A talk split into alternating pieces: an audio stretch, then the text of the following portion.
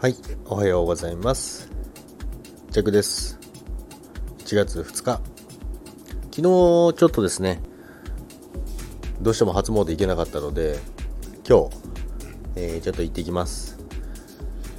戸隠神社、長野県なんですけども、この辺では一番有名なところなんですけども、多分詳しい方は知ってるかと思いますけども、すごい有名な、県外からもたくさん来るところなんですけども、そこへちょっとお参りしに行ってこようかなと思います。行くのに1時間ぐらいはかかっちゃうんで、頑張って行ってこようかなと思います。で、雪もすごいんでね、多分今私のいるところよりすごいんで、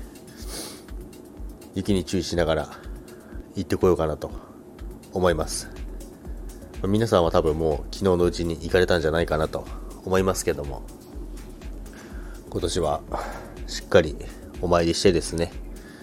神社とかお寺とか私好きなので行くのは楽しみなんですけど、あとお守りですね。お守りも買ってこようかなと思います。ということで今日も一日皆さんよろしくお願いします。それではさよなら。